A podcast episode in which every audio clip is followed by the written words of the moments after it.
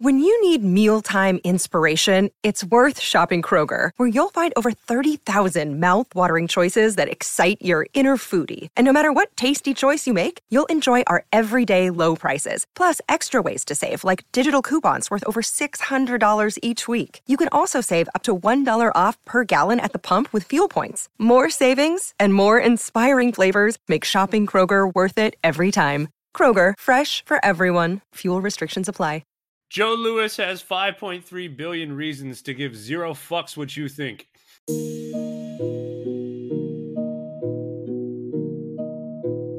Equity of up to 150 million pounds.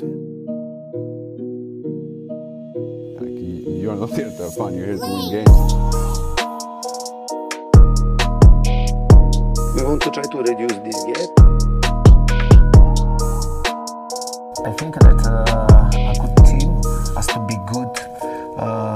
recognize different phases during the game. Welcome into the Tottenham Depot. It is episode 105. I am your host, Andrew. And boy, do we have a game to talk about and a week to talk about uh, here today. Tottenham Hotspur get the 1 0 victory over Manchester City, and Harry Kane is your new all time leading scorer in Tottenham Hotspur Football Club history 267 goals, passing the late, great Jimmy Greaves. Uh, it's a fun one, and, and, and we've got uh, we've got a lot to talk about. So let's dive right into it. We'll start by throwing out the Todd father to say hello. He is at TC underscore Kasho. Todd, what's going on, mate? You know, boys, any day you get to talk about a uh, a record setting afternoon is a good fucking day. And we get to talk about that today. So I couldn't complain. I couldn't either. I couldn't either. Uh, Scott is also with us. He is at DSM Spurs. Scott, how you feeling, man? I know you were not confident going into that one today. Oh shit! It was anyone? Um, yeah, they're doing well. I uh, I'm very happy for Kane. He he looked elated today, you know, during and after the match both, and just what a day for him.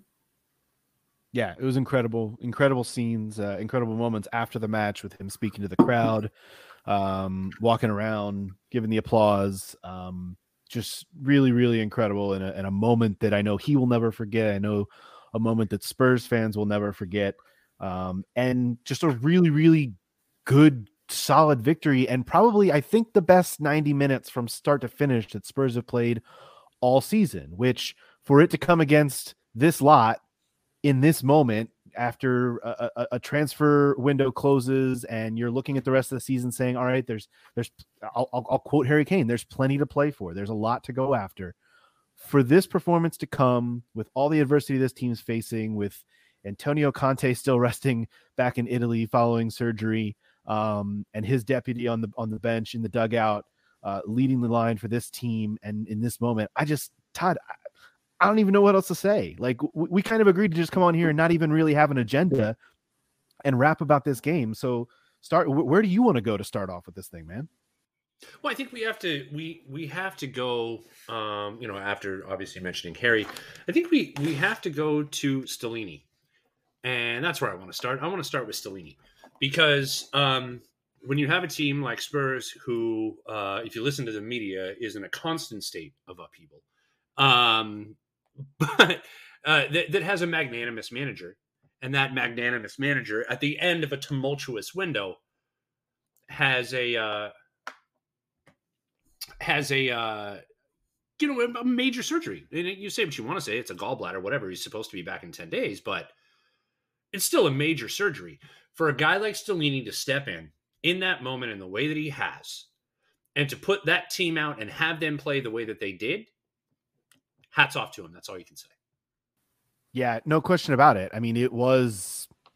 I mean, I think no one would have expected them to come in and respond the way that they did, and and and it's a great point you make, Todd. Like Conte is, you know, like you said, it's it's a surgery that he's going to bounce back from, and you know, it's a common thing, but it is still a surgery, and it is still like the. I, I don't think enough gets spoken about what Conte has been through this year Oh, I 100% agree with that, Andrew. My gosh. Just as on a human level.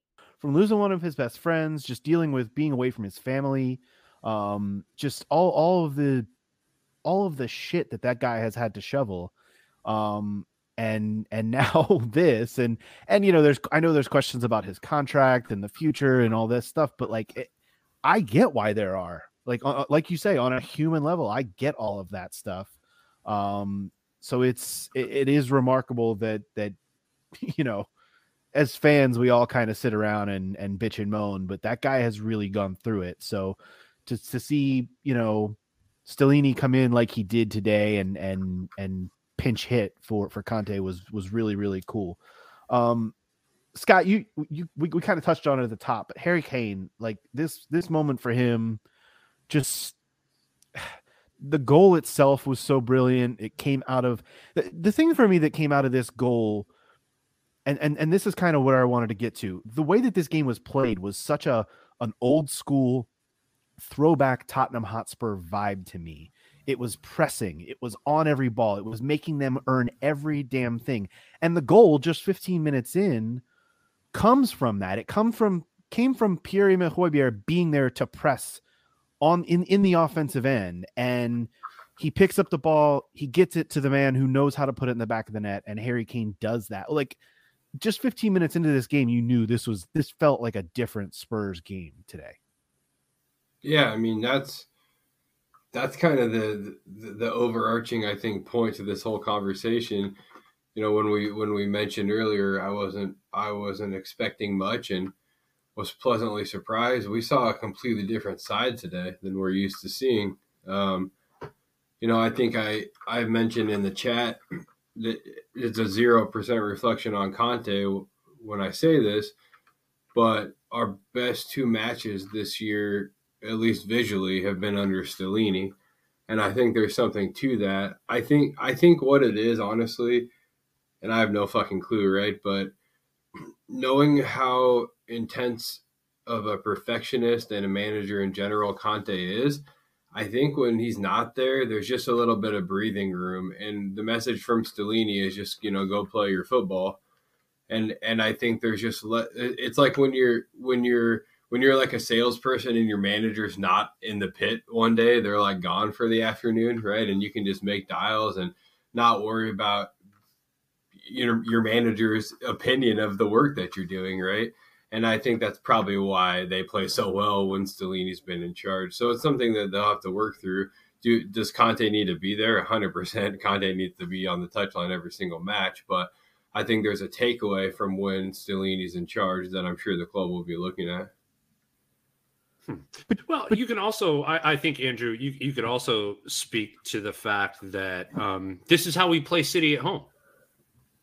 So uh, I think that there's an extra air of confidence for the guys, you know, being at home, knowing what's going on. I think that's true. I also think there was there was a certain amount of I'll say a certain amount of discipline. We'll, we'll, come on to Christian Romero and some of the yellow cards that were being thrown thrown out today. There was a certain amount of discipline, though, in the way that they played as well. That I'm not even 100 percent sure that we've seen up to this point in the season. There was that tenacity and that aggressiveness, but you know, I, I was talking about it before we before we started recording. It, it seemed like for the first time all season today, and and I know it's an exaggeration to say it was the first time. I know that there have been other instances where where this has happened, but this game, you really felt it because of the opponent, because of everything mm-hmm. else. It felt like we were on every second ball. It felt like there was never an opportunity where City got the ball and there wasn't someone there pressing. It felt so throwback. It felt like it felt a little bit like Pochettino ball, to be perfectly well, honest with you. Okay, so I think what we're seeing here is we're seeing the fact that most people when they play City are so in awe of all of the um, you know all of the pieces they have going forward all of the individual players that they have that they don't press and what i've seen from us is i've seen that i've seen that every single time city get the ball andrew we're forcing them backwards we're forcing the way that our shape is setting up is setting up in a way that keeps pushing them to turn away from the forward momentum yeah, I, I no, you're completely right. And a, a, big example of that, I think, is the fact that for the first time since he joined Manchester City, Erling Haaland didn't didn't have a touch in the box. He didn't have a shot on goal. He was completely neutralized and mitigated.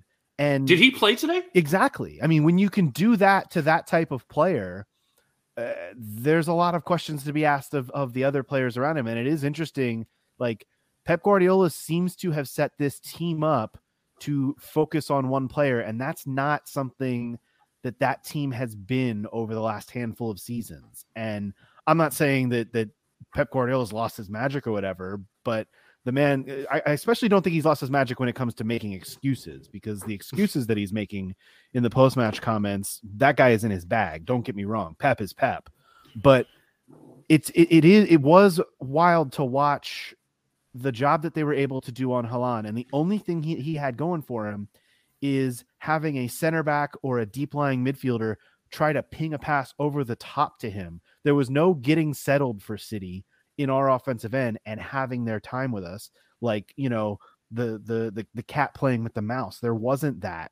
There there was never a, a, a there was never a point in this match where I felt Spurs were under the under the city foot and really trying to fight their way out of it. The entire time there were release valves there, and and that speaks to honestly, it speaks to the job that the center backs did getting the ball to the midfielders. It speaks to the job that that Bentancur and Højbjerg both did in getting the ball out to the wingbacks who played ex- extremely well. I mean, we will come on to, to the to the game that Emerson Royal had. Like, holy shit, what a job! But yeah. like, it speaks to the, the the the the tactics that that Spurs were able to implement because City were just not able to get settled. And when you when you unsettle that team, they look off of it and they looked way off of it in this game. And that and I think that I think that has way more to do with Spurs than it has to do with City just having a bad game. And you know the thing, Andrew, is that like I don't think that we can talk about this any further without mentioning exactly how rotated this city side was. Okay, you're not. This is not the Laporte and Stones in the middle with, with De Bruyne and you know your Sergio Aguero's. This is not your your your father's or older brother's Manchester City team. I mean, you've got guys like Ake and Akanji or Akanji or whatever playing center back for these guys, and it showed. They got they you know you're you're looking up. I thought Rodri had the worst game I've ever seen him play in a Manchester City shirt. And that Lewis kid, I thought, did a decent job, but he got his ass handed to him by Kulusevski and Emerson on multiple occasions, and it was awesome to see. Well, you that, know what's ironic about that though, Todd? Not said, to cut you off, but the, the last time we played them, which was what, like 14 days ago or something, they also played a rotated side. Like, and they they whooped our ass in the second half after we had gone up against them 2 0. So, like, I hear you, but at the same time, Pep, Pep, I just, I, I, think the conclusion is Pep's doing some weird things there. Like he, he, he rotated KDB out of the lineup today because of his tactics, which I find strange. I, you know, the KDB one is in a conundrum to me, and and and I'm never going to question Pep Guardiola, especially when you literally have two first teams hanging out uh, on on your bench. Like, what the fuck am I? What am I going to say to that guy? Like, oh, oh, my bad, my bad. You decided to play uh, Julian Alvarez and Jack Grealish and Mahrez instead of playing Gundogan and De Bruyne and Kalvin Phillips. My bad you know what I mean? like, okay, that stuff happens, right? So I, I think that the biggest difference, honestly, is Tottenham. I think we had a different Tottenham team show up. I think there was a different swag uh, about the team that was in the building today. I think everybody felt it. I think it was something that, especially getting that goal early in the scrappy way that we got that goal, invigorated us to continue doing the same for the rest of the match. I think the, inversely, when you get frustrated, when you don't take your chances, and you go into halftime nil nil or down a goal, it makes it really hard to look at the guys and go, hey, dude, get excited about going out there and pressing for another 50 minutes. Yeah, I, I totally agree with you. I just I feel I feel like too again it was the tactics and I mean we we didn't we also didn't even bring up the the weirdness when it comes to City with João Cancelo leaving on loan to go to Bayern over the past week um, at the end of the deadline. But like the tactics for me though were like I said, it just reminded me a lot of how we've played City all the previous times, and I just thought, wouldn't it be wild if this one was different? It's it's still mind blowing to me that City have not scored inside the Tottenham Hotspur Stadium in what is it now five games, including that one Champions League tie. Like it, it it's just very bizarre to me, and none of it none of it feels none of it feels like the real world. But we yeah we just continue to own City in London. It's it's bonkers. Well, today especially, I think the crew, the NBC sports crew, Rebecca Lowe et al. We're we're talking about this today. Um, City has the same amount of goals, at least close enough to say roughly the same amount of goals as what they had last year at this point in the season. But Haaland has 25, and I think the next closest is Foden with four. So they're not distributing the goals. Um, NBC crew somewhat alluded to that being the reason why João Cancelo had a falling out with the club, right? Was around the tactics that they're deploying uh, currently. And I don't know anything about it, right? But what I can tell you is that when you have that big of a gap between your first and second goal scorers, you are going to run into problems and start to sputter at some point. So, somebody, one of you had mentioned that Haaland had zero touches in in our box today if you shut the person who has 25 of the team's goals down, knowing that the next closest guy at four is not even on the field, you're probably going to win the game, right? So I'm not quite sure how we did that. If I knew exactly how we did shut Haaland down, I'd probably be employed by the club, right? But we we did that today, um, and I think that's why we won. So thanks to to City and Pep for having some flawed tactics this season, I would say. Well, I, I don't know. I, I think you might be getting to a point, Andrew, where you have an embarrassment of riches. I mean, the thing is, is you you guys say, "Oh, wow, it's it's interesting. Why would Yao Cancelo leave?" Blah blah blah. The reason why Yao Cancelo left is because he's a right back playing left back for City, and he got a chance to go to Bayern and play right back. The thing is, is it like when you look when you look at the situation, it's like he was one of the best left backs in in in the entire Premier League last year, which is great, but he's a right back. So that said, I I look at City and I go, everything moves in cycles. This City team having uh, no Foden, uh, having you know rotated out uh, Gundogan, having rotated out De Bruyne.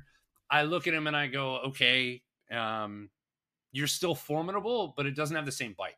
So that coupled with the fact that we were a different breed of Tottenham today, I I think is the reason why we got the result we got, Andrew.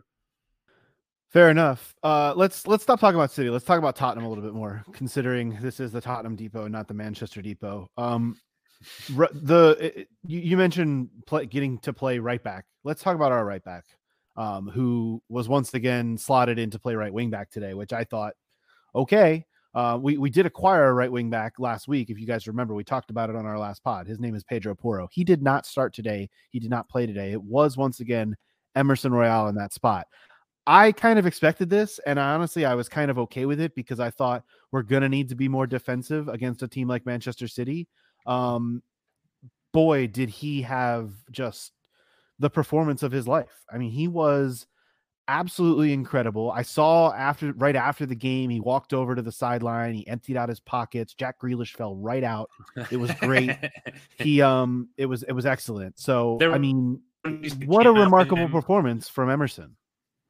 Uh, it truly was, Scott. Like I, I gotta tell you, man. Um, I the biggest thing that I noticed about that performance is how little he fucked up. Like all of the other things that we saw were fantastic from Emerson, but they're all things that we've seen from him before. The biggest thing that I noticed is how well he kept his head and how little he fucked up. Yeah, I mean, mistake-free soccer is always a good thing, right? Um, he's starting. He's starting to play with confidence. I think is is a big piece of it. I don't think it's that crazy that like a year after you sign a guy, he starts playing well. You know, that's kind of how things work sometimes. He is too, only right? But- 24, right?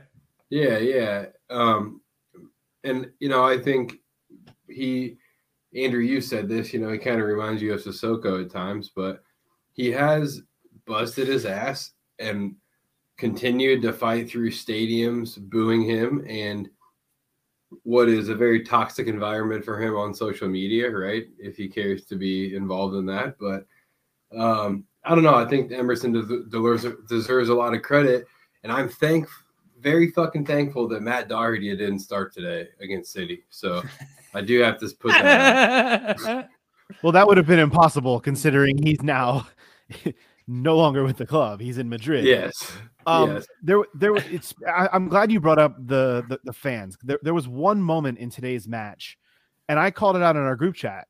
Uh, there was one moment where he got the ball in at about the midway point of the field, and it was a, a chance to really start a counterattack. And he completely slowed up the play, and all of a sudden, you could, if you were paying really close attention, you had your volume turned up, you could hear the crowd groan. You could hear even a few grumbles, uh, which I'm going to put on the level above a groan from the crowd Okay. in that moment when he did that one thing. And it was really just like, oh, the crowd sees a chance to break here, and Emerson got the ball and slowed it up. And that was literally the only moment where he, I think, did anything that would could be maybe he maybe he didn't see it. Maybe it was not actually an opportunity to go. I'm not even digging him out for it. I'm just saying there was one moment in this match where the you could you could hear it just a tinge of it in the crowd and a bit of tension. And other than that, the guy just absolutely balled the fuck out. He was so mm-hmm. good. I actually had to go back. I thought he had picked up a yellow card. I'm looking now. He didn't even do that. No. Um, he was just so on top of Grealish. And I, I'll tell you what, even the way that I mean, they made a big deal out of it. P- Peter Drury on on on the broadcast over here in the states on NBC made made a point every time Emerson and Grealish were were jawing at each other and going back and forth. They, made it a point to point it out because it did kind of become a nice little sideshow within the, the the match itself. He didn't even go over to the top with that stuff. He was very calm and collected and it was like he was the one that was able to get a rise out of Grealish, not the other way around, which I thought was really important. Well, he did. So, I guess any anytime you're an attacking player and you know that every time you touch the ball, you're gonna have somebody smack smack on top of you, right? Biting at your ankles and putting in strong tackles, you start to really second guess yourself. And Grealish was going to the touchline a lot today. He was he was pushing himself wide rather than than looking to be incisive and inverting himself like he typically does, creating those one twos. So Emerson was in his head, you know, from a sporting perspective today, without question. And um, I think that's why Emerson was so good defensively, is he he was just competing. He was competing with Grealish today, and anybody who plays sports will will will, understand, you know, that that when you can create that little that little point of, of tension to compete against within within the game itself, right? And just had that extra push of of of intensity and something that pisses you off a little bit, you're always going to play better. And um, you know, I think we have to recognize that he's able to get himself there too, because it was it was a perfect performance, like you both said today from Emerson. Yeah, I don't really have anything to add to that, man. It's uh you, you look at the situation that they had, it was a one-on-one matchup. Emerson, you know, rose to the challenge. I think the biggest thing is is that he knew what he had to do. There was no question about what Emerson had to do today, and I think he did it exceptionally well. When you when he thinks, he fucks up. And so I'm excited to see that they were able to give him a very direct job and he did it directly. Yeah, he did. And and honestly, the entire defensive. The the, the next player I want to talk about is Romero though, because there is something to talk about there. And I've even seen it floated that now that uh, Christian Romero is going to miss the next match due to a red card, Mhm. why not throw Emerson at right center back and throw Porro out at the wing back spot? Because you have Davinson Sanchez, and he's in, and he's he's the far better as a right center back than Emerson Royal would be as a right center back. I Or- tend I I- tend tend to agree with you, but I'm just saying I've seen it floated. Um, People are stupid. let's- um, let's let's get on Romero though because I, I think this was uh it was a really good performance from really I think all three of the center backs and and just the the defensive collective as a whole. But the two fouls that led to both the yellow cards for Romero are just the exact thing that I think is holding him back from being one of the best defenders in the world. Um, but I okay, fine. I'll give you the second one. You left a leg in, right? If you leave a leg in, you're gonna catch a card. If you're on a yellow and you leave a leg in, you run laps, right? like, um, like you, like that makes sense. Like you're gonna hurt your team if you if you leave a leg dangling when you're on a card. It doesn't matter the minute, but especially in the second half. Um, the first one, no. The first one is what makes Romero great. The timing was a, a, a fraction of a second off. Keep being that aggressive. I don't like the timing of that play. That's my only thing is do a better job of knowing when to be that. Like at minute 27, you don't need to go flying in like three yards outside of the opponent's box. Like, chill the fuck out, my guy. Um, but at the same point in time, like we saw him do that. We've seen him do that throughout his career and just clean fucking people out. And the referees say, no, it's all ball, keep it moving. So I want to see that. It's just, I, like I said, it's just, you, you have to, uh, what, what's the best way to put it, Andrew? Situational awareness was low today from Cuti, and we need to get better at that. Yeah, Romero definitely has to be more situationally aware of what he's doing, especially at the end of the game there. And honestly, I like the first tackle too is just for me, it's it's pointless in that moment. It's reckless in that moment in a game where you know you're going to have, you know, the Perisic yellow card, for example, uh, later on in the match is is tactical in nature and it's smart and it's not reckless. Mm-hmm. The the other ones that we saw, and I think I think the Bentancur was too. The Bentancur one where he cleaned out fucking Haaland early was awesome. But the two from Romero are just needless and pointless. And I feel like I, I can't remember the last time Romero picked up a yellow where it wasn't kind of silly, like where it was just a tactical foul. And to, for him for him to drop those two in today, and granted, it's not like the second one came super super late uh, or super super early. Rather, it came you know with three minutes left uh, in in the 90 and then obviously they had to withstand the stoppage time but for you to put yourself your your team in that spot even for those final 8 to 10 minutes that's that's a problem no, man, I'm not going to dig him out. And the reason why I'm not going to dig him out is because Cuti plays on a yellow all the time. Like, how many times have we been like, oh shit, did Cuti not even get a yellow that game? Oh shit, did Cuti get a yellow like in like the 15th minute and then, you know, ride the rest of the game and play outstanding? Like, listen, he hasn't got that many red cards since he's been at Tottenham Hotspur. That's one. The second thing that I will say is he the accumulation was racking up in the league. And if we have to miss Leicester on kind of shit form right now and have him totally fresh for Milan on the 14th, I don't hate that at all. And he uh it's not a straight red, so he's back for West Ham on the 19th. Let's fucking go. Scott, where are you on Romero? He's gonna have to be be more careful. I I I hear what both of you are saying, right? I think he he will he'll get he'll become more aware of of when he can be aggressive and when he can't be as he gets older. He's still young, right? Um, but he could have costed his team a big result today, and a result that is going to create a lot of momentum. And so, I'm the type, you know, where if I'm the manager, the the message to Romero is very much, we're okay here but you really could have cost the team today and these things have to have to get better right? That that first that first yellow card is just stupid. And i know that i know that the message is press aggressively today right? We we were looking to just hound the ball back at all costs man. It was just like a pack of wolves and it was awesome to see.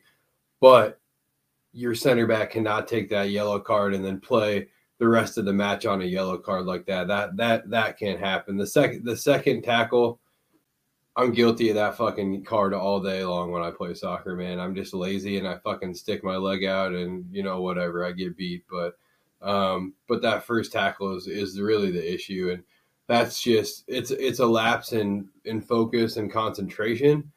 And one thing that teams like City have that are at the top of the sport and win and win and win is they do not have lapses in concentration, like point blank period.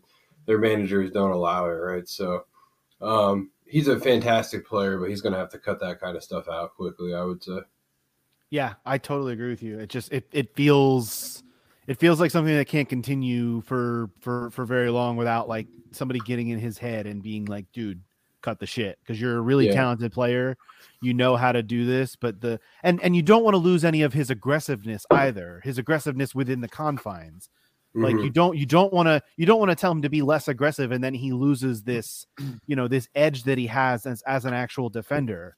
So how do you walk that line, Andrew? I mean, that's kind of that's kind of where I'm at. because I'm air on the side of, hey, listen, the more reps you get, the more games you play, you'll learn.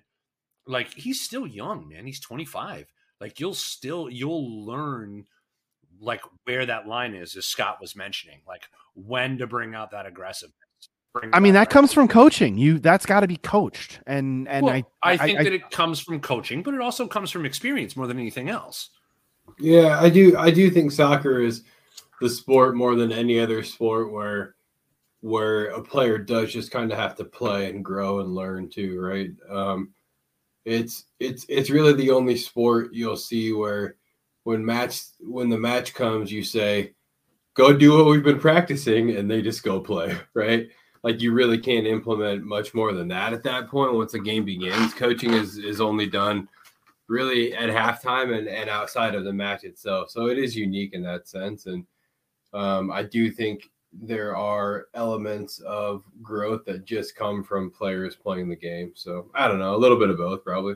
What's that muscle memory, especially when we're talking about instinct here? We're we're we're honing something that's very uh, unique and very finite, and and his timing, Andrew, is incredible. His natural sense of timing. When you pair that with coaching and with repetition and experience, that's where you get that that best defender in the world because that instinct has to be there first, and it's there with Cuti. I think that one give him two more seasons, and he'll be consistently like like PFA Team of the Year. I, I mean, I, I think that's right. I think that ability is there. It's it's just the Mhm. the other the other, you know, the other wires have to be plugged in in the right places for for for it all to come together. I think there are, there are certain parts of the game that are definitely there and definitely like world class elite. Um, there's just a few things that need to be ironed out there, and he can be, like I said, I think he can be one of the best defenders in the world if if those things come to fruition. If they don't, I think he's going to continue to be this player that has all the talent in the world, but also has this run of undisciplined football in him that that can be harmful. Um, luckily, it wasn't more harmful than it than it was than it, than it needed to be today um, for for Spurs to be able to get the win. Um, I, I, I want to talk about the midfield briefly too. We, we've talked about the attack. I, I didn't really harp on. I thought Sun had a really good game today, um, despite not uh, contributing to a goal. Um, normally, when Sun has a good game, it's because he does that. But I thought, even in not contributing to a goal, Sun was really good. Kane was obviously brilliant, um, and and got the goal, and I thought was really good in hold up play and the counter attacking and all of that. But I did want to talk about this midfield because Thank you. it's something that we've. I don't want to say we've bitched about the midfield this season. We I think bitched about the midfield this season. Well, They've shit. They haven't been great, and today they were great. Both of them, Bentancur and Højbjerg, were fucking fantastic. And I, I I brought it up on the Kane goal. Højbjerg's ability to press, to steal the ball, to shove it over to Kane in the box where he did on the pitch. I mean, the fact that they were that high up was was excellent. But it wasn't just the pressing; it was defensively, it was passing, it was getting the ball out of tight spots, using the wing backs. It was every little thing that you want a two man midfield that has every ability to be overrun, not just because of the nature of the way that they play, but because of the num the sheer numbers and the fact that they are two, mostly playing against more than two uh, with whatever opponent we face. I just thought they were really, really strong today. It didn't feel like a two man midfield today. It felt like a four man midfield with the two of them. Would you say, Andrew? Would you say that they feasted? Uh, sure. I would, but I would say that everyone. I would say that everyone kind of feasted. Honestly, I would. Dude, uh, no, the wingbacks, the wingbacks played so well.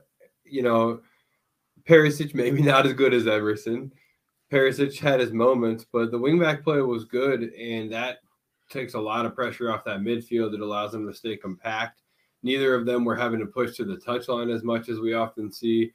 So I think, I think honestly today, and and I've probably said something like this a few times, but when this formation is played correctly, the midfield is going to look good. And I think everybody just played perfectly today. And it took a lot of pressure off that midfield, a, a, a, a two man midfield, a, a double pivot, whatever we want to call it, is a, it just teeters on a knife edge, right? And we got it right today, I think so.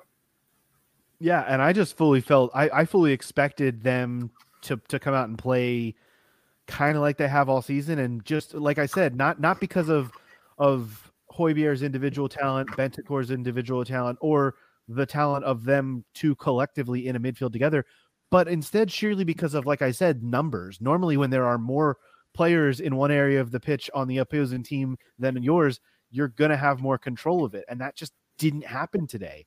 the, the only moment where it looked a little bit harrowing was when they finally did bring on Kevin De Bruyne. And City, I thought, were able to grab a little bit more control of the game at that point, but they were never really a, a threatening City side like they normally are in that instance. It was weird like when you looked at it. First off i talked about how shit rodri was today but like you know who else was shit? Was was julian tavares playing for them in that like like cam like fault like shadow striker role? I don't know. It left a huge gap at least from what i was seeing between like alvarez there was a giant triangle between like alvarez rodri and um bernardo silva where I just felt like Bentancur and Højbjerg were were able to kind of position themselves so that and Kane, as a matter of fact, so that every time that there was a turn, Kane was in a good position to receive the ball, and I felt like Bentancur and Højbjerg had the ability to roam freely within that kind of triangle of space.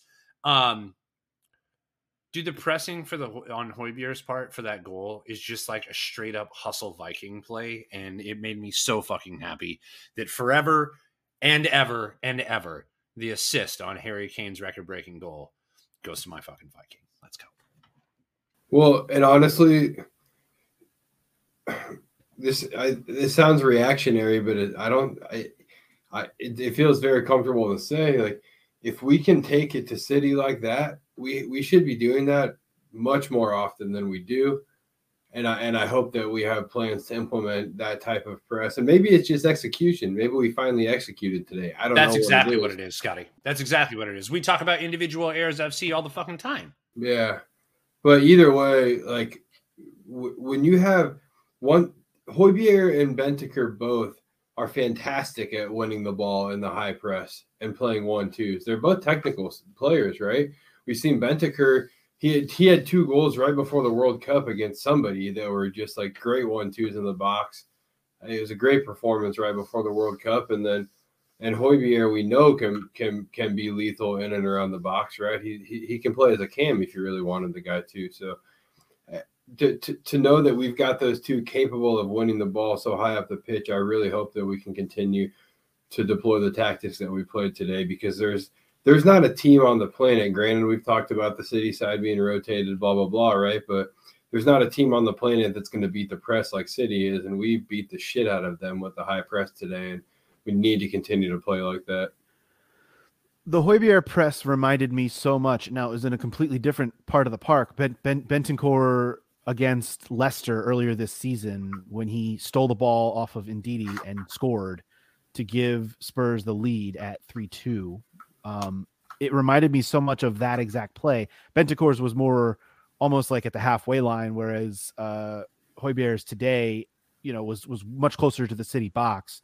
Uh, and then, of course, he didn't score. He, he shoveled it off to Harry for the goal, uh, which, by the way, that was brilliant in itself. His ability to not only um, press and steal the ball in that moment, but also to to get that pass over to Harry was just so good.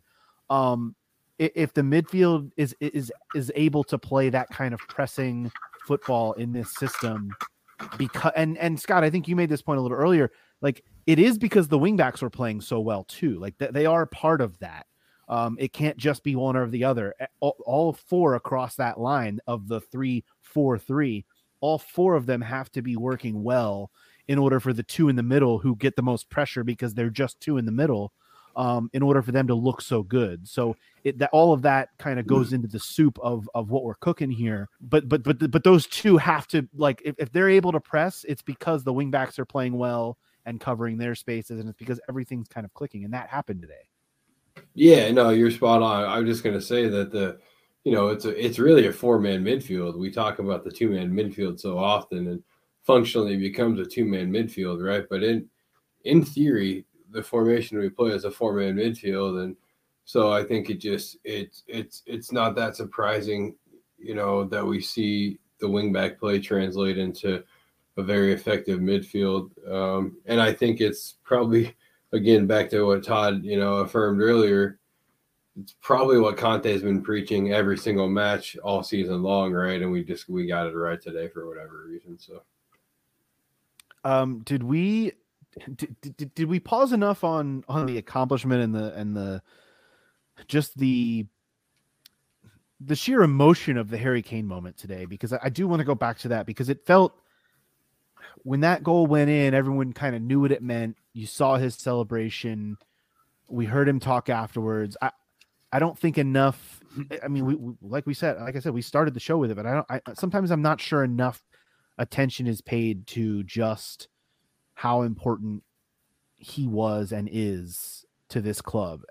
And and in this moment where he becomes the club's all-time leading scorer, he gets his 200th goal in the Premier League. He's honestly well on his way to becoming the Premier League all-time scorer if he so chooses. Um, I, I just I, I, think it's a moment to, to pause and reflect on that and and how incredible this guy has been for more than a decade at this club. For anyone who's listening to this podcast right now, I want you to take a moment to remember where you were when that goal went in and who you were watching it with because you will never see another goal of that magnitude in the history of this club, and with the exception of when he breaks breaks Shearer's record. But you're never going to see another Harry Kane come along in our lifetime. Like it's just not. Like the statistics, statistically, it's just not going to happen. we don't think uh, uh, about in, in the moment about how great he is and how important he is, other than we don't want to lose him. We're so afraid to lose him. Everybody's telling us we're going to lose him. We don't get a chance really to relish exactly how amazing he is because he carries the mantle of that one season wonder. He he he carries the the mantle of of of uh, the trophyless great, right? The the for the American listeners, the the, the Ted Williams, if you will, um, and it doesn't matter Harry Kane's the most complete striker I've ever seen com- play football. It's magic to watch him whenever like he is in the box facing the goal with the ball at his feet. Like the probability of him scoring is irrational. It's so good. We're never going to see this again. And I'm so very thankful for him as our club icon and legend and now Andrew all time leading score. Yeah, honestly, today was such a massive moment for for Harry Kane, obviously, but for for the club itself. But what I I think what what it's very easy to look past is the the relief.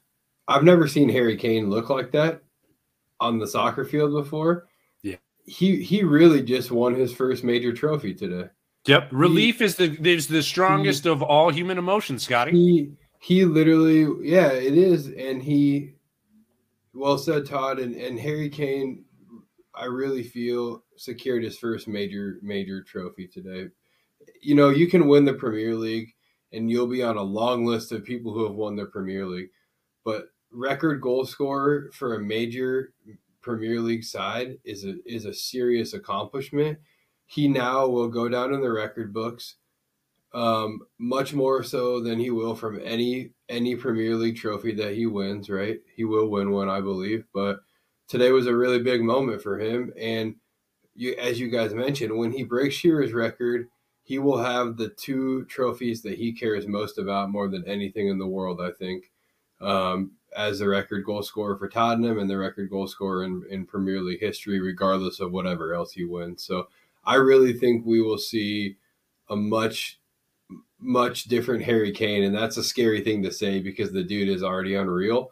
But what I suspect is that the next time Harry Kane finds himself in a major semifinal, final for for for a major trophy, either for club or country, he will play with a weight lifted off his shoulders, and I'm pretty excited for that to to be at Spurs at some point. So that's such a great take, Scott. I I love that Thanks, so much. No, dude, I really do because like you hit it right on the head. He looked so relieved as he was celebrating that goal. He looked so grateful to be in that moment. It didn't matter that we were playing City at home and that we're a, you know, a win puts us a point off the top four. Like none of that shit mattered in that moment. In that moment, the only thing that mattered is he was able to find his people in the stands. He knew where they were sitting. He ran right to him. He looked right at him. He was able to look around and celebrate the moment with the fans and then get mobbed by his teammates and celebrate with his teammates. It was awe inspiring. And uh, I got to share it with my son, and it was really cool. It was really cool, and it and I think I do I do think it opens up it opens up a a lot for Spurs for the rest of the season. I mean, we heard I I, love I love that Harry says there's a lot to play for this season because I know th- people think that you know the the thought of winning the league is out of hand. I mean, Spurs are 11 points behind Arsenal and blah blah blah. But there is a lot to play for, and especially when you look at what Spurs have coming for them. Because I took a peek ahead at the schedule, um, and the fixtures are, I mean, much much lighter than you would think uh, coming up. Now that's not to guarantee anything, but uh, Spurs don't play another team that is really seriously in consideration for Europe uh, until they face Brighton on April the 8th. It is currently February the 5th as we record this. Um, that is wild to me. Now, who knows what could come with a with an FA Cup or or or anything else, but that's saying a lot. Um, Spurs. Well, there's also a Leicester. Chelsea match in there. Like, granted, they're There- shit, there- but there is- still look, that. Spurs play Leicester next week. Then they get the Champions League tie kicked off against Milan. By the way, if you have not looked at what AC Milan have done since the World Cup, Not so they good. have been horrendous. Uh, they were pretty good before the World Cup. Since the World Cup, their form is completely out the window. So maybe get Spurs are maybe getting a team in the round of 16 of the Champions League that is ripe for the pick. We all could hope so. They do have a home match against West Ham, which will always be a challenge because it's West Ham. As you mentioned, they play Chelsea. They've got that FA Cup, tie that will either be against Wrexham or Sheffield United, which I don't think we've even spoken about on the pod, but that replay comes up soon. Um, they play Wolves. They've got the return leg against Milan, Nottingham Forest, Southampton, who are currently sitting bottom, and Everton, all leading up to the Brighton match. Now, look, later in the season, they still have tough matches. They have a trip to Newcastle, they have a home match against Man United, and they have a trip to Liverpool, all within you know uh, the same stretch. Um, they're gonna have tough games. I'm not saying that they won't, but the schedule is kind of breaking favorably here for Spurs. And when you look at the table, guess what? They're a point out of fourth. Now, granted, Newcastle, who are, are right ahead of them, have a game in hand. In fact, everyone above them have a game in hand. But it's there for them. It's there for the taking. And that's why I think it ties so nicely with the Harry Kane piece because it really does feel as if this could be a, a nice weight lifted from him personally and from the club now. We've got, you know, you've got Pedro Porro on hand. You've got Danjuma uh, who's come in to to to, to provide reinforcements. You're hopefully going to have a, a manager coming back healthy after this this this surgery that he's had. I just there's a lot of there's a lot of hope, a lot of optimism for these final handful of months of the season. And I think that, you know, we talked about at the start of the season how weird this year would be with the World Cup in the middle of it and congested fixture schedules in both October and April. I, I'm really positive about where Spurs are right now, even though there's a huge contingent of the fan base that just continues to not want to be and con- continues to want to complain after a transfer window uh, and complain after, you know, answers that came to a supporters trust this week uh, that had some very awkward and weird questions in written form which i like there's just there's problems all around but this club right now i think is in a good place and i think fans should take a moment to appreciate and accept that for for what it is Yeah, no doubt. I don't disagree. I don't disagree there. Yeah, I don't disagree with that. I, I um fans want answers. Businesses aren't required to give answers in the way that they that fans want them. Um, in this instance, the club gave answers that were calculated and measured, said a lot without saying a lot. Um, and many fans are interpreting them however they want to fit their narrative. Um, that's tough at times. We can only judge them on what was said, not what we think was implied by what was said. And uh, with that in mind, I it, I don't know. I, again, like when you blur the line of fan and club, it makes for some interesting conversation, Andrew. But ultimately, it's not going to change or impact significantly the product on the field. And I think that that's really what we care about. So I mean, you take it for what you what you think it means. Honestly, I think you know as far as as far as the trust goes, I think the trust are in between a rock and a hard place, right? I think they they're in this age of social media where there's all this pressure put on on you know I guess them as the representation of the fan base to demand things of the club. Of course, the club can't give more than what they've given, right? So the trust, I don't know. I, I do feel for them at times in, in between, you know, a hostile fan environment that's just kind of the norm these days, and then a club like Tottenham who's always going to give the fans something to complain about, right? So, um, you know, it is what it is. But as far as as far as what's ahead, I mean, I think it's not out of the question to start talking about what if. You know, I don't think there's any harm in in in thinking along the lines of the table and climbing it all the way to the top before the end of the season. But honestly, with what we did today, I just I think we just have to say three points at a time because a lot a lot can happen. A lot can happen. City do not look good. Arsenal will drop points. They just did this weekend, right? It's not going to be um, out of the question to to think that we could climb the table, but every point matters. So three points, three points, three points. If we keep our head down, keep our minds within our own training space, right, and go execute.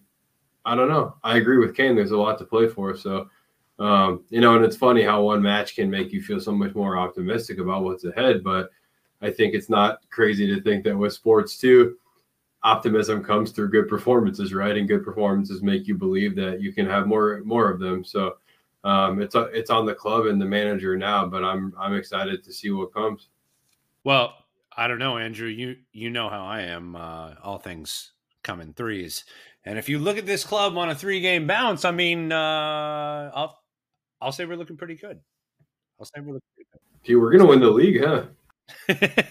what I'm saying right now is um, uh, an, an abysmal performance in a North London derby at home is a long, long way away from most people's minds. And I'm super thankful for that. Um, what I will say is that for whatever reason, we tend to play down to competition, Andrew. And so I am putting zero carts before horses uh, with, with, a, a, Conte uh, system that can just plain forget how to score goals at times, apparently. Uh, I, am not going to uh, forget what we watched a lot this season just because um, you know at the end of the day we put we've stacked a few good results but um, what i what i will say is that uh, we seem to be gathering momentum and i'm not mad at that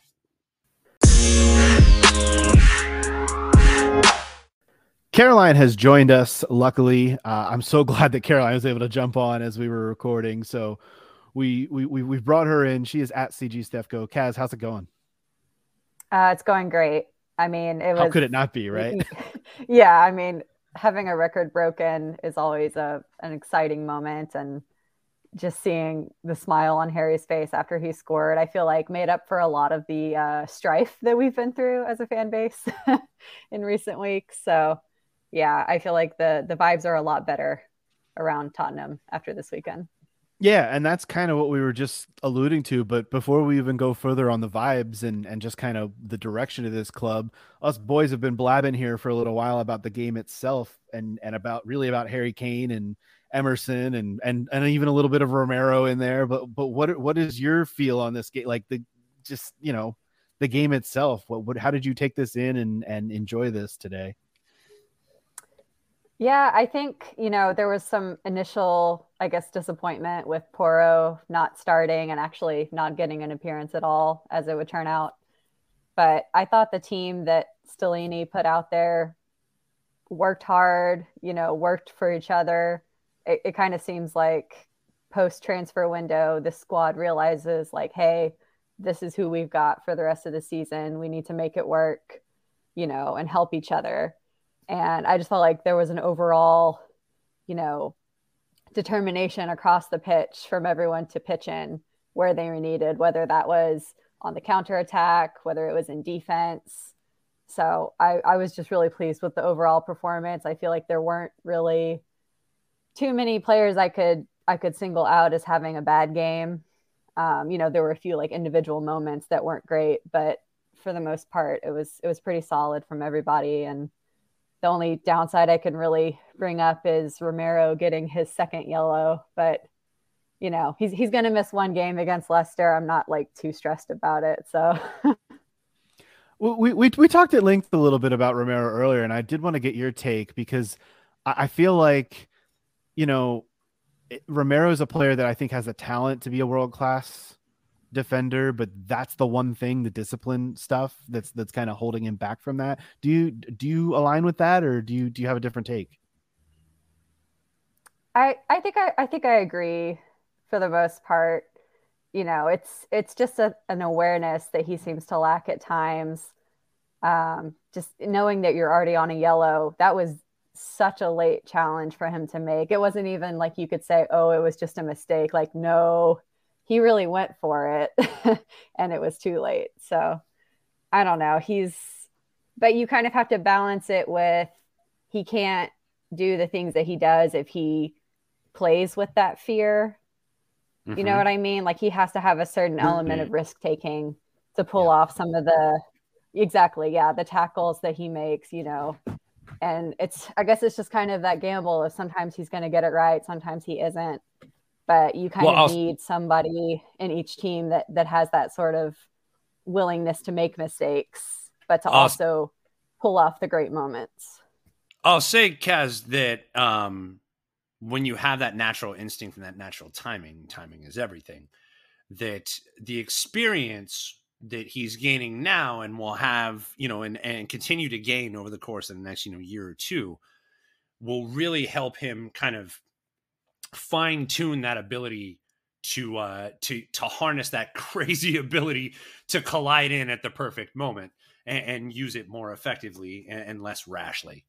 Yeah, and you know, he's still young and even though he's been with Spurs, you know, for over a season now, in terms of actual games played, I, I think he probably hasn't played a full season yet. So he's it's it's okay for him to still be, I guess, adjusting to the pace of the league, being a little different than it was in Italy. But I, you know, I still think he's one of our best players when he's in form. So no, no question about it. And then finally with you guys, just Harry Kane. That's all. That's all. That's the only prompt I'm going to give you. What do you What do you want to say about Harry Kane? Because we we all kind of had our say, and I want to make sure you get to have yours as well. Well, I just loved that the goal that he scored to break the record and be the standalone, you know, top goal scorer for Tottenham was such an important goal. You know, coming against a team like Manchester City, where I'm sure y'all talked about it earlier, but it was kind of you know, in the back of our heads, we're all thinking, well, if we beat City, it helps Arsenal, but you can't root against your team. You know what? It's not I even. Wasn't. It's, it's, so funny you bring that up because it's not even something that we discussed earlier, and nope. and and I swear I didn't like feed you that line, but it's so, you're so right. There was such a weird dichotomy over the last 24 hours mm-hmm. when Arsenal dropped points. It, like there was a weird uh fandom that was out there like god i hope we lose to city tomorrow just so that it hurts arsenal and that is insane. So no, it, it is a, a great yeah, a great point that you make. I'm glad that Harry was like, screw it, we're winning this game. We're gonna take care of ourselves. City can worry about themselves. And you know, I he's had some some big goals this season already, and uh, I think just seeing him show so much emotion. He, he doesn't always do that. I feel like, especially in his post game interviews as well. Um, think it was either Todd or Dakota just shared with us the video of him playing the tiny violin. Yeah, which is Uh, the, which is a popular TikTok trend for those who don't know. Yeah, he did the he jumps he's jumping on TikTok trends, which is so not a Harry Kane thing. Like it's so fucking wild. But yeah, but he's you're- you're not he was on. not a one season wonder. He's one of the greatest of all time. Hmm. And you know, the, the performances he's been having this season, I think just really show how important he is to Tottenham and honestly, like we we have to do everything we can to get him to sign that new contract in my opinion because he's just different gravy as they like to say over Hmm. across the pond. Well, we wouldn't know about that. We're just a bunch of dumb Americans who who don't know shit about shit. So That's right. Well, that was Um, a hell of a two hours of entertainment on a on a uh, Sunday, It wa- it was a lot what. of It sure was entertainment. entertaining. it was very entertaining. Uh, that that kind of leads to what I want to talk about, guys, because this whole and I don't want to spend a lot of time on this, but there was a protest of tens out be- uh, outside the stadium today that were that were these ENIC out folks, and it's like that's kind of what we were talking about before with the vibe around this club. Like mm-hmm. it's, eh, I, I do feel like, and and we just shouted out Dakota. I'm going to shout him out again. He points out that this is a real contingent of very online people and i do think that that needs to be pointed out. It's just that when we go to talk and commiserate about spurs and you know if we're not doing it on a podcast like like we are right now we're doing it probably on twitter or on blogs or on message boards or you know reading comments on articles or whatever we're doing on the internet. And i think the internet is the one place that we all know is like a, a, a wonderful thing but also a terrible terrible wasteland. Um This and i think that that's where a lot of these these these folks reside that are like just super negative and and anti ENIC and wanting would rather us finish fifth and and Arsenal not win the league than us finish fourth and have Arsenal win the league. It's just like this kind of debate is just insane to me. Well, I'll, I'll- I'll sum it up very easily by saying that it's not cold on the internet. Wait, what'd you say? As in hot takes.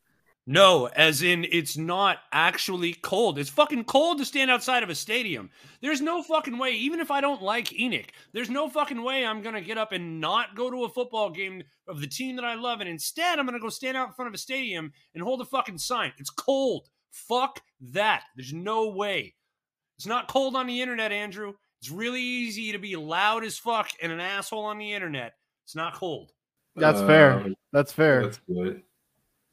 As a fan, I personally want to focus on things that, I mean, not that I have any impact on, but that I can reasonably think about and analyze, such as player selection, formations, tactics in the game, you know, things that we can actually see and understand.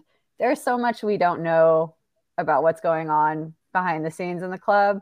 And I just feel like it is a bit of a waste of time and energy to try to project your feelings onto what the club is doing um, to have these wild conspiracy theories about what's going on. Like i just don't have time for it or the energy. it's also impossible t- it's also impossible to project tone in answers to questions in written form from a group of people who are i think necessary but also i think overstepping where they need to be more necessary. The supporters trust is a great organization but they need to be helping facilitate things like travel to away games and stadium improvements and and accessibility uh, for, for for all people in the stadium and you know fan chants and those kinds of things rather than and, and I do think there's a little bit of element that they need to be interested in what's happening on the football pitch because that's where all of this starts and finishes. But submitting written questions and getting them back and then trying to um, determine a tone from the club on that, it, it's not great. And that's not to say would I like the club to instead of of answering these questions like this in written form, would I instead like them to maybe hold a press conference or do interviews or do those? Sure, I would love that. All of that would be great. But doing getting bent out of shape about a tone or about specific answers in written form to me is just a waste of my energy.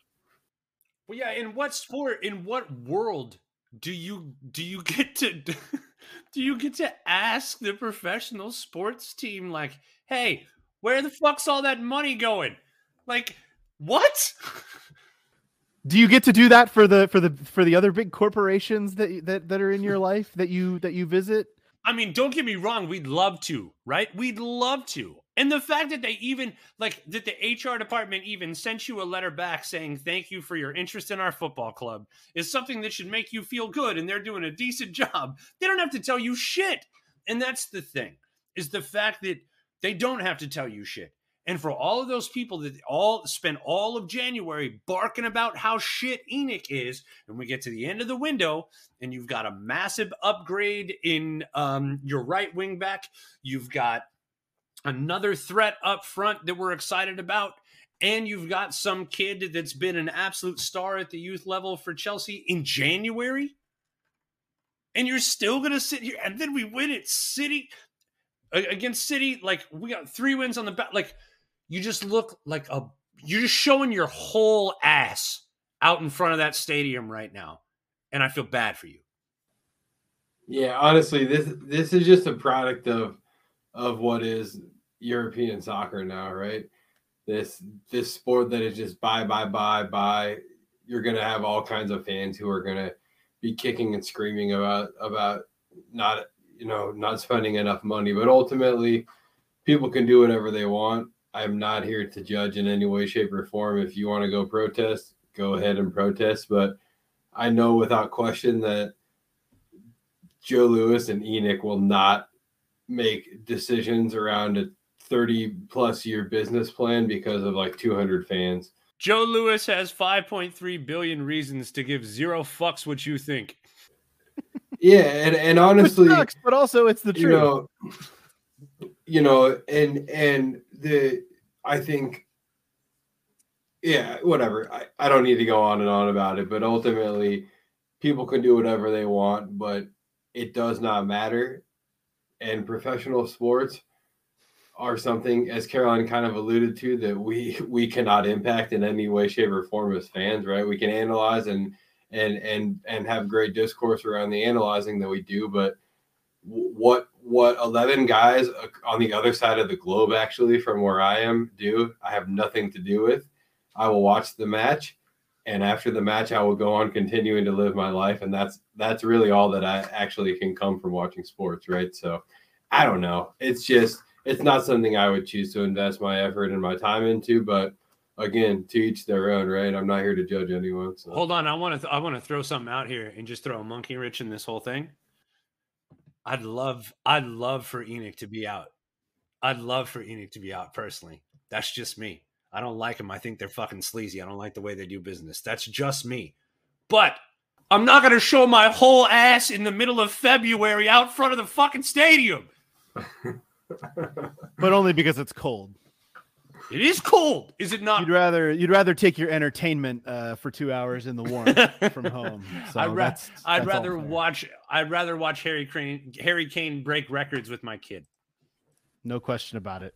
Um, no question about it. I, I, I don't have anything else to say on this. I, I think that uh, yeah, if you want to be upset, be upset. But um, also like you know what what are you actually doing to unless you until you get a movement of uh you know 200,000 instead of 200 um I don't think you really have a movement. Um you don't really have a, a rebellion there. You've got a, a, a small protest. That's all you've got. That said we do need to still talk about the women's oh sorry sorry Caroline go ahead. Uh, I was just going to say if the Tottenham Hotspur Supporters Trust needs a new project to focus their energies on, they are free to try to gin up some more support for the women's team. God, what a fucking great transition, um, Caroline. Thank you. That's exactly I where I was say, going. I should have I should have just handed it off to you instead of stepping all over it. T- yes, please can you segue. please can you just say Well, and you know, this is something I'm very passionate about, and it, it's frustrating being across a literal ocean because I would be at every single game if I could be. And, you know, it, it kind of hurts me to see how low the attendance has been at our home games this season. Um, you know, I, I think maybe people who are fans of the men's team just don't understand what's going on over there. But we have a team that is growing and getting some really exciting players in in recent windows. And I mean, the last few performances have just been getting you know, better and better. And the results are going to start coming. And I feel like people should be getting in on this now. You know what I mean? Oh, I, I totally know what you mean. And I mean, let's let's let's start by, with this. As you said, the results are not there yet. Spurs women go out today. They lose 3 2 to Chelsea, who are really good. Uh, in fact, leading the league. Um, but the performances are there, and that's something that we've we've seen. So, I mean, is I guess here's here's where I'll go with this, Caroline. Is this due to some of the the new players that have been brought in? Is this due to just Rehanne Skinner's system finally kind of starting to gel with the players that are already there? What what is it specifically that you're seeing? Why this this thing that we're seeing? Like I feel like we're seeing a plane starting to take off and really get, take flight here with with with Spurs women. Yeah, definitely. And I think it's kind of a, a combination of all of those factors. Like Rehanne always had a good sense of where she wanted to take this team. She just didn't have the players to execute it, I feel like. And part of that is that we we had that horrible injury crisis, you know, almost from the start of the season, which we're still struggling with. I mean, we see that when it comes to the depth that we have, you know, the lack of quality subs on the bench that we can bring in to, to change games. Um, and that really shows up when we play a team like Chelsea, who can bring like Fran Kirby off the bench. You know, it's kind of apples and oranges, but things are getting better as we start to bring in players, you know, slowly but surely. Um, you know, a little investment every window, not the Chelsea method of, you know, here's a whole new team, but we'll take it. And I think that the players who have come in, uh, Iwabuchi especially, have just made the whole team look calmer on the ball, more confident in possession. You know, we're trying to execute patterns of play that we just weren't doing earlier in the season. And I think you saw that with especially our first goal was just a perfectly executed move. Um, and then the second goal that we scored today, Nikki Karczewska had come off the bench to make an impact and you know was in the right place at the right time and it was exciting to see her and beth england finally get to play next to each other because we hadn't seen that yet um, and i'm hoping you know Rehanne might experiment with that formation a little bit more but yeah i just feel like we're we're making strides and the fact that we were able to not only equalize earlier in the game when we had gone a goal down against such a high caliber team. You know, that was a good sign of mentality. And then to keep pushing, we got that second goal, and it was a little bit too late to nick a draw this time. But you know, I'm I'm telling you, next season we are finally going to take points off of Chelsea. Like I'm calling it now. it it feels almost to me like this is a team on a and not and not not that I'm comparing them to the men's team, but it feels like this is the pre-Poch era where they're getting ready to take off and be that plucky little contender that can bust into Europe and do some damage to the rest of the league. And it's just like right in that moment before all of that happened on the men's side. And I think it's a re- like to your to your initial point. I think it's a really cool opportunity for Spurs fans, not just those who might be frustrated with ENIC or frustrated with the men's team, not on a day like today where they beat Man City, but on any other day where they're just frustrated to see what it can be like on the on the women's side as well because it's it's it's they're doing similar things to the men's team in terms of that slow build and and and crescendo to something. And I think that's always as a fandom it's something that could can be really exciting to be a part of. So to your point it would be nice if you know maybe there was a little bit more talk about it a little bit more support about it. It's tough when you look at at a at a table that that has spurs ninth out of 12 teams but at the same time th- there's there's you're seeing it on the pitch. You're seeing the growth there um, as someone who watches it on the regular which is really cool yeah sometimes you know if you just look at the table out of context you're like wow it's been a horrible season there's nothing redeemable about this but you have to to pay attention to like what the trend is in the performances. Um, and on that note, our next match is going to be at the main stadium. So if you are in London or thereabouts, get out there. You know, we need to have a good showing because I can guarantee you that the Manchester United away fans will be there in force, and we don't want to be showed up by them. No, there's no question about that. And you're right. Manchester United, uh, Sunday, February 12th. Get out there. That should be fun. I don't know what else there is to say. Um, both these teams on the way up, I think. There's a lot of positivity right now, and why there's not a full amount of positivity, again, that's maybe that's just the internet. Maybe that's just people in the warmth of their homes. Um, or it's, you know, like I said, tens of people outside a stadium on a cold day, but uh, who knows? I do know that um, this has been a really fun day to be a Spurs fan. Um, and I think that there are more of those times together. It's not only fun because of we saw what we saw with Harry Kane, what we saw with the team, um, and and what we're seeing just in general with this club. Um, but it's fun because I get to come on here and and talk about it with with friends like you guys. So uh, we hope that all the listeners feel the same way. Um, we hope that you know just a a, a bunch of uh, American dummies uh, coming on here and talking about something that we're really passionate about and and also really and and also really entertained by uh, is is not too much for you all.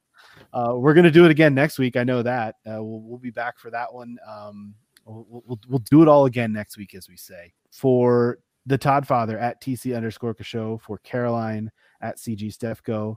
Scott can be found at DSM Spurs. I am at A Stetka.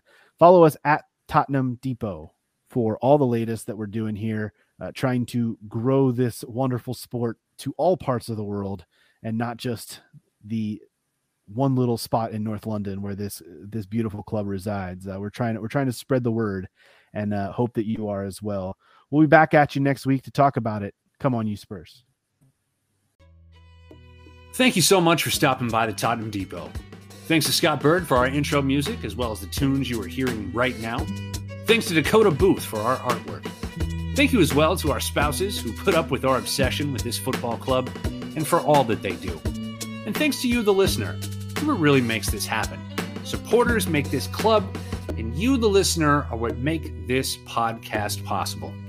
Be sure to follow us on Twitter at Tottenham Depot, and as always, come on, you Spurs.